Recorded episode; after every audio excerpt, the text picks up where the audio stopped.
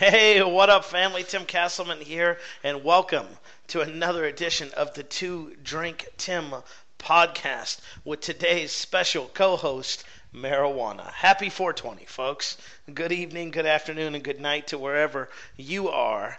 I can only help but imagine how excited and horrified two factions were this year. They're like, 420, hell yeah, it's on Easter. And all the stoners are like, finally, we get a day off to celebrate our holiday. And Christians are thinking, marijuana Jesus. Not really what we had hoped to set out for. Hope you had a wonderful and relaxing Easter with your family. Again, welcome to the Two Drink Tim Podcast. I am your host, Tim Castleman. It's great to have you here, a part of the day. Hope you had a wonderful Easter and a great weekend. I had a crazy weekend, which I'll be telling you about here in just a moment. Before I do, though, I want to thank you guys, as always, for all the awesome feedback and positive comments about the Two Drink Tim Podcast and the new official Two Drink Tim Podcast cover. Hell yes, your boy spent a whopping large sum of money that may or may not have also equaled $15 to get a brand new Two Drink Tim Podcast cover made. Appreciate all the love and support going out for that. And of course, as always, spreading the word. So let's talk about this crazy weekend. I actually had the pleasure, air quotes, of actually going up to Amarillo on Friday afternoon. It's about 2 hours each way for those of you who don't live in Lubbock and own a map of your brain. And I got to hang out with the band Folk Family Revival. They are probably one of my most favorite bands of 2013 and are quickly becoming the favorite band for me for 2014. So got to go out, hang out with those guys. Love getting to do that on a couple different levels. First of all, the guys are awesome and amazing. They always make us feel part of their family. It was funny. I was joking with my buddy who went with me on the trip. And at one point, I was like, hey, man, give me the van keys. I got to go put some out in the van. And the tour manager, Rio, what's up, Rio, if you listen to this, right? He just throws me the keys like we're buddies. And I'm thinking, okay, I've known these guys for about 6 months, maybe a year now. We've seen them a couple times in concert. We've hung out. We've had some shenanigans together. What an amazing opportunity this is to totally steal everything of theirs and drive off. But I resisted that urge and didn't. And instead, we got to hang out, hear them play at a great little venue up there in Amarillo called the Golden Light Cafe.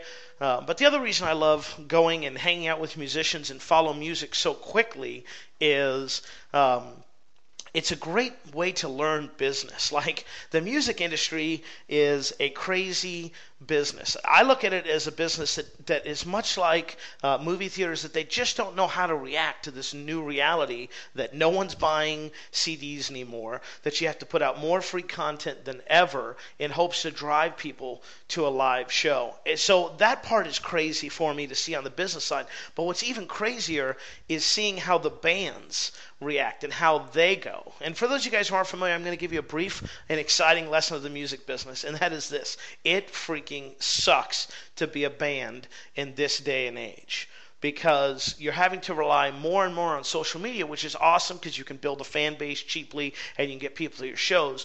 But the old model still exists of basically go on the road and tour until you get your big break. For example, these guys live in Houston, Texas. They drove all the way up to Amarillo, which is 12 hours one way, for a $500 gig. Now, they had gigs along the way. They had a big gig the night before, and they had a gig the following day.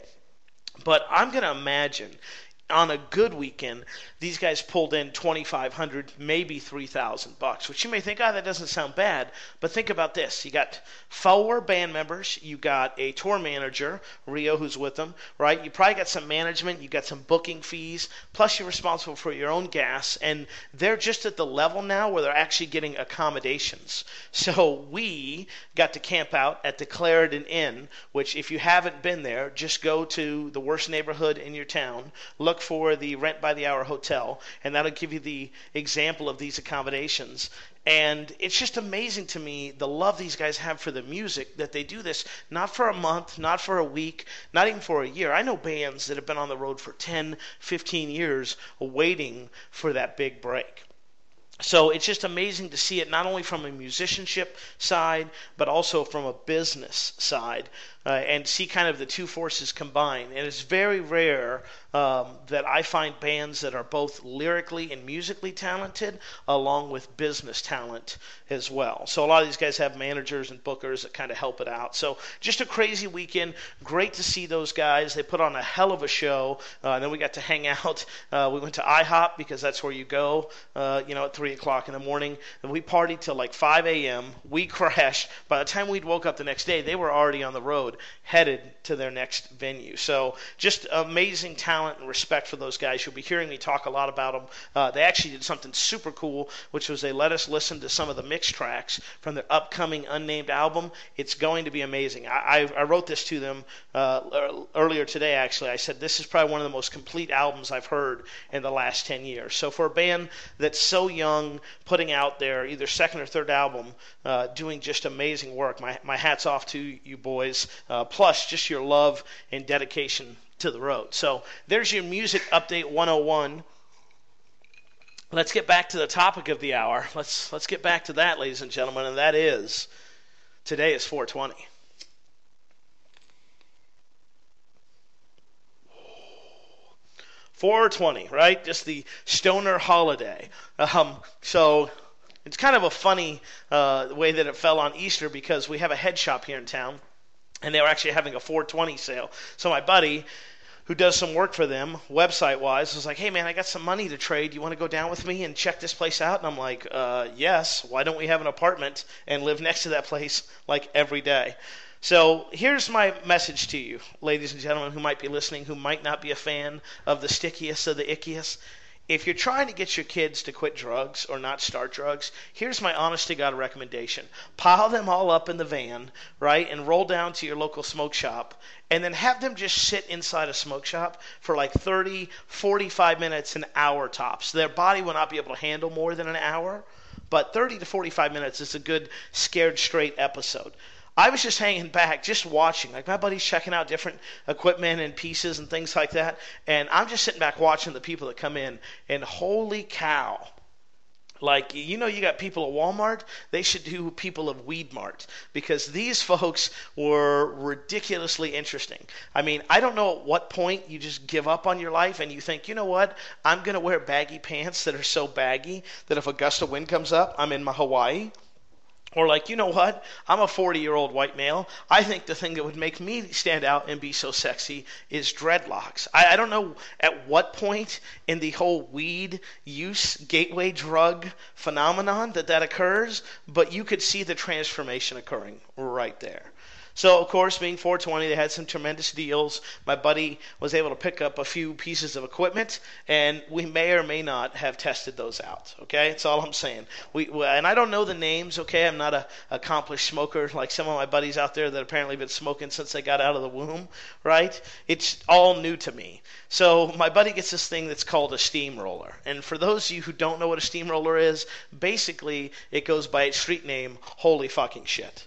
All right, that's the street name the kids are calling it, because this thing is just like a pipe, except it produces probably 10 times the amount of smoke. To me, it's like a pipe and a chamber combined. And all I know is I took 2 or 3 sample tests for purely tobacco products only, of course, right? And I couldn't feel my legs. I was like, did something happen? Did maybe I follow my head and not realize it? Like, what has occurred here? And it turns out none of that occurred. I just got steamrolled. So, and of course, the fun things, not only about the people that are there, but what about the people that work there? Because those are some interesting people. There was a lady, she was walking. Let me paint the picture, okay? She's got the Daisy Duke plum huggers, as I would call them for guys, but I guess they're called Daisy Dukes for girls. And she's walking around, and she's covered in cellophane. Like, her legs are completely covered in cellophane. And I'm like, okay, you've got my attention. I want to know more. And so I stopped her. I said, okay, explain to me what's going on with the legs. And she's like, oh, I just got this huge tattoo. And she unwraps it, and sure enough, she's got a tattoo that basically goes from her shin to right, like midway upper thigh, like on the outside of the knee. And it turns out that she knows the same tattoo artist that gave my wife a tattoo. See, my wife decided for her 30th birthday that she wanted to get a tattoo, so she decided this would be the guy that we go see. So it's kind of cool to talk and stuff like that. But like the tattoo thing, I'll be honest, I have mad respect for anyone who has tattoos, because I can't ever think of anything I want permanently etched on my body forever. But I got to admit it, like it does change the dynamic of how you're interacted with society. Like see people that have like face tattoos and neck tattoos, you know, behind the ear tattoos. They got all these piercings and stuff. It's crazy to see how they interact with the rest of society. Like it's no big deal. And it's like, I can't talk to you because you have a plate on your ear. Like, I don't know if you realize this or not, but your ears are like hanging down to your knees. Like, are you gonna, like, is that a swing that you're trying to build with your face there? Like, what exactly is going on? And of course, I have nothing against anybody that likes tattoos and stuff like that. I was joking. I want to say this joking before you start the hate mails with my wife, that I actually was excited that she was getting a tattoo because it could open up like a whole new level of foreplay and role playing for us. Like, you know, instead of like Inspector Tim walks along Harvard University to find this damsel in distress, now we just changed that scenario since she got the tattoo to like Inspector Tim walks through the trailer park, finds her with a tattoo,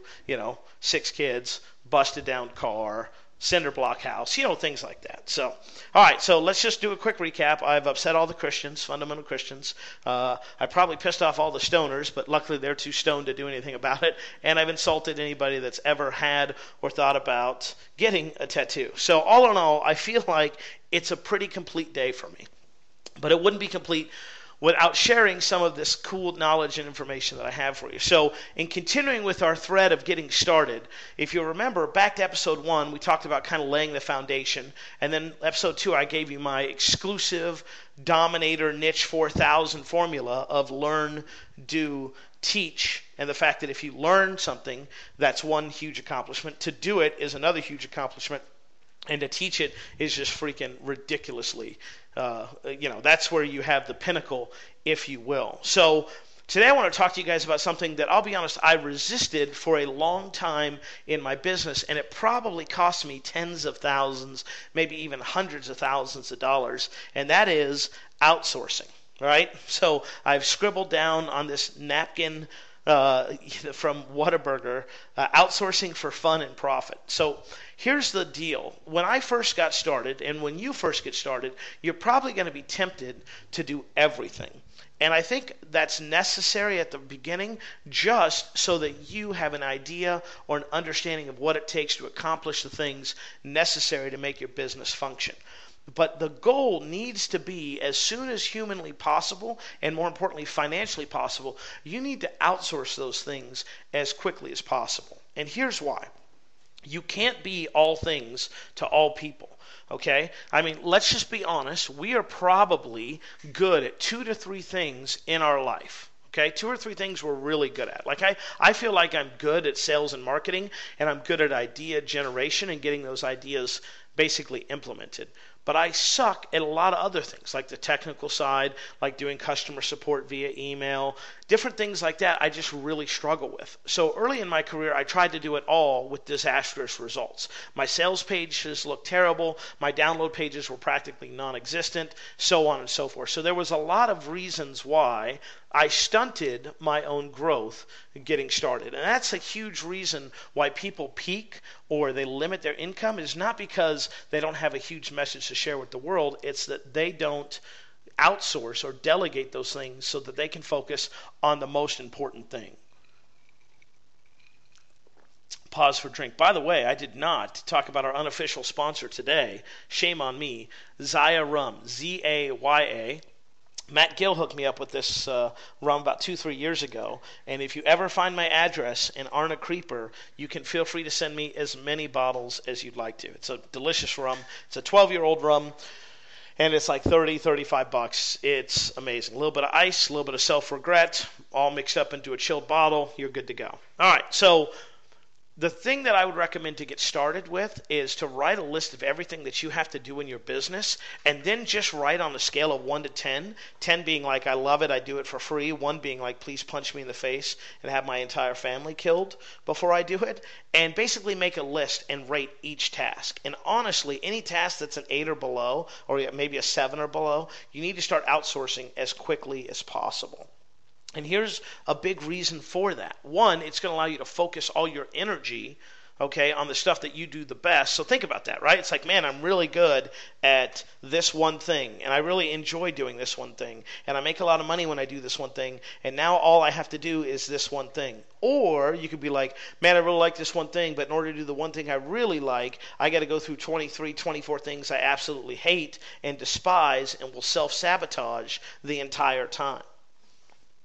Well, hopefully you picked number one, unless you've had a little too much fun on 420, in which case, sober up, get a hold of your life, go wash your face, throw a Tic Tac in there. Let's get back on the horse. So, one, it will allow you to delegate the things that you don't like to do. Two, it'll allow you to focus on what you're really good at. Like recently, I bit the bullet and I said, you know what, I'm done writing sales copy. I just hate writing sales copy. It's not for me. I love reading about sales copy. I love learning about it. I love coming up with hooks and ideas. But when it comes to putting pen to paper, I absolutely despise it. So as a result of that, I started outsourcing my copy. What it allows me to do now is I just meet with the copywriter once a week, and I'm like, hey, here's my idea. Here's the hook. Here's what I'm thinking. Here's everything they're going to get. Bam. You do the hard work. And within a week, I've usually got a sales letter that I can start looking at. So that's what's really huge for me, because in the past, I would sit down and I'd obsess over the copy and I'd think about it, and I'd waste a week, 2 weeks, 3 weeks getting these products to market. Now I can literally sit down and say, hey, I've got this idea on Monday. I want to sell it by Friday, and usually we're able to accomplish that. Sometimes we're not, and I'll talk about that in a moment with the dangers of outsourcing. So the key is to get started, start small, okay, and start outsourcing the thing you hate the most the quickest. All right, so that's when it comes to outsourcing services. I'll give you a prime example. I recently did a launch. We did a couple hundred units. It was my no-launch launch, meaning I didn't plan on launching it. It just turned into a bunch of work, and I thought, well, damn it, if I'm going to do this much work, I might as well launch it. And I thought, well, if I'm going to launch it, I might as well sell, you know, at least 500 copies of it, which we did. The cool thing about that product was this. Sales copy was outsourced.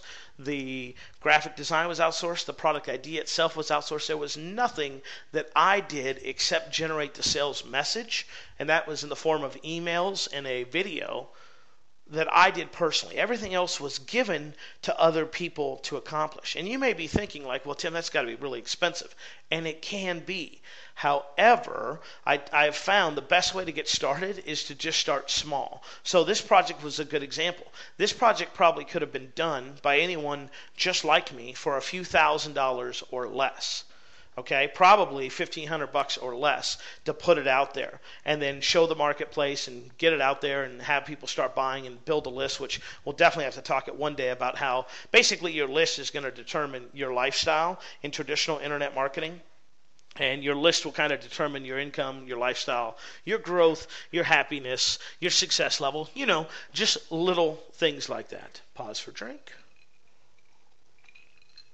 All right, so let's say you've decided now, all right, I've got this one thing, I really hate it, I don't want to do it anymore, and I want to outsource. So the next question is, well, okay, Tim, I want to outsource, but what do I do?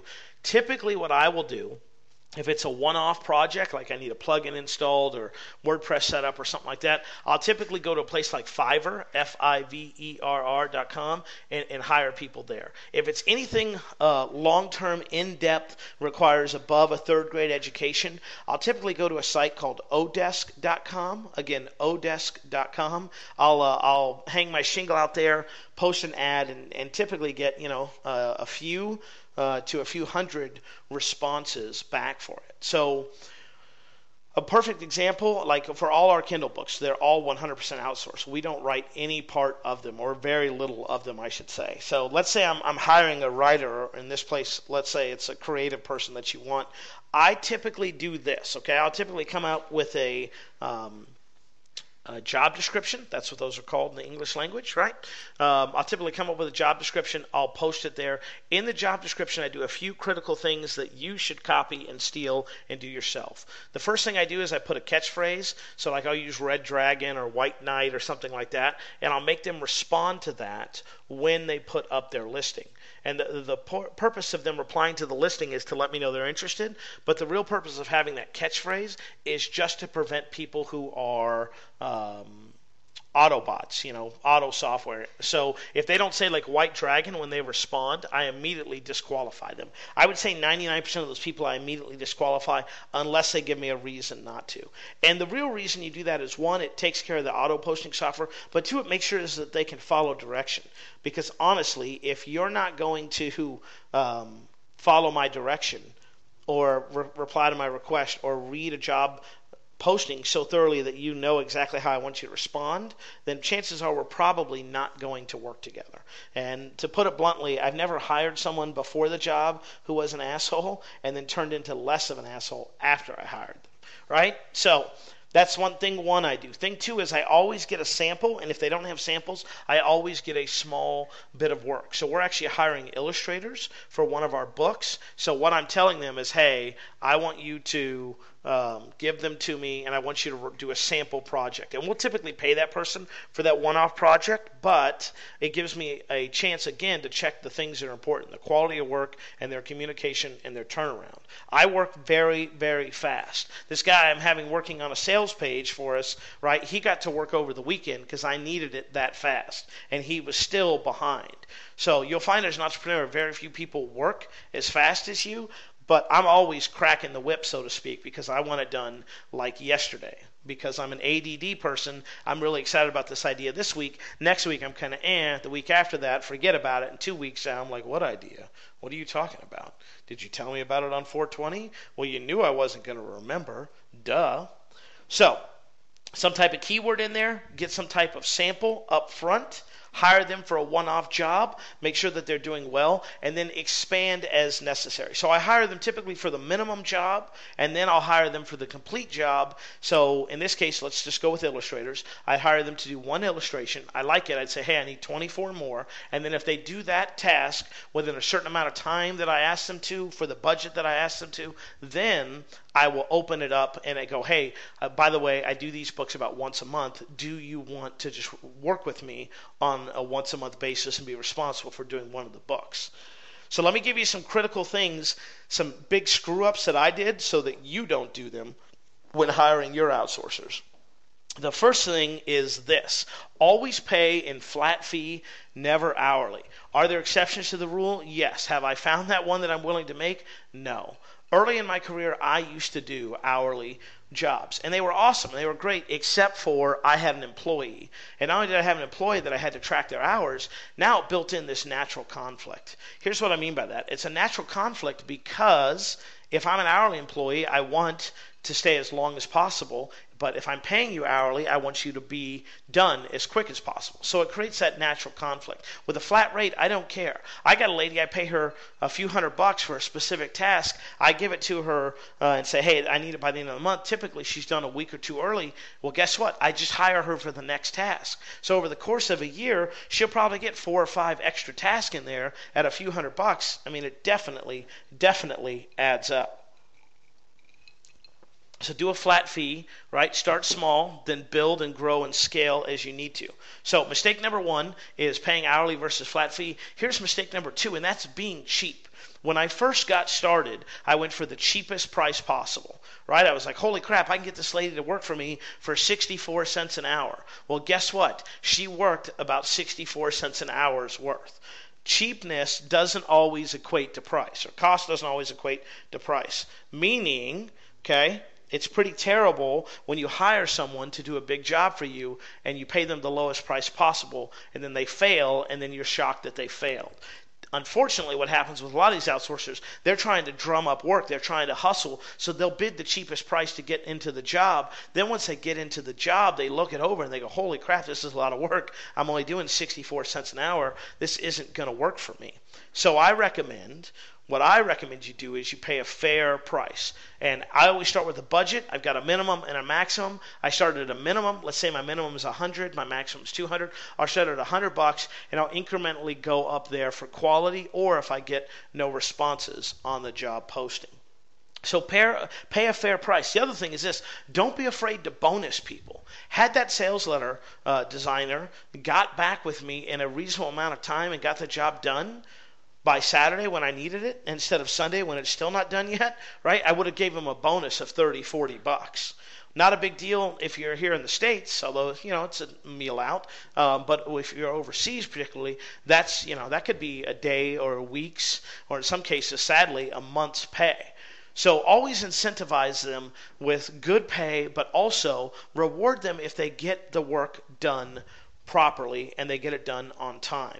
I'm trying to get to where I build a team of several people I can rely upon, which leads me to the next mistake, which is don't have a single linchpin in your business. The reason I had to go hustle this guy out on a Thursday or Friday night was because our normal graphics people, who I'm not going to name because I still like them, bailed on us. They just couldn't get the job done in time and didn't respond to our request. Well, that's a learning experience for me because I only had one person to do that job. So now what I'm doing is I'm going and I'm getting backups, and eventually I'll be getting backups to the backups. That's a writer downer and a drinker.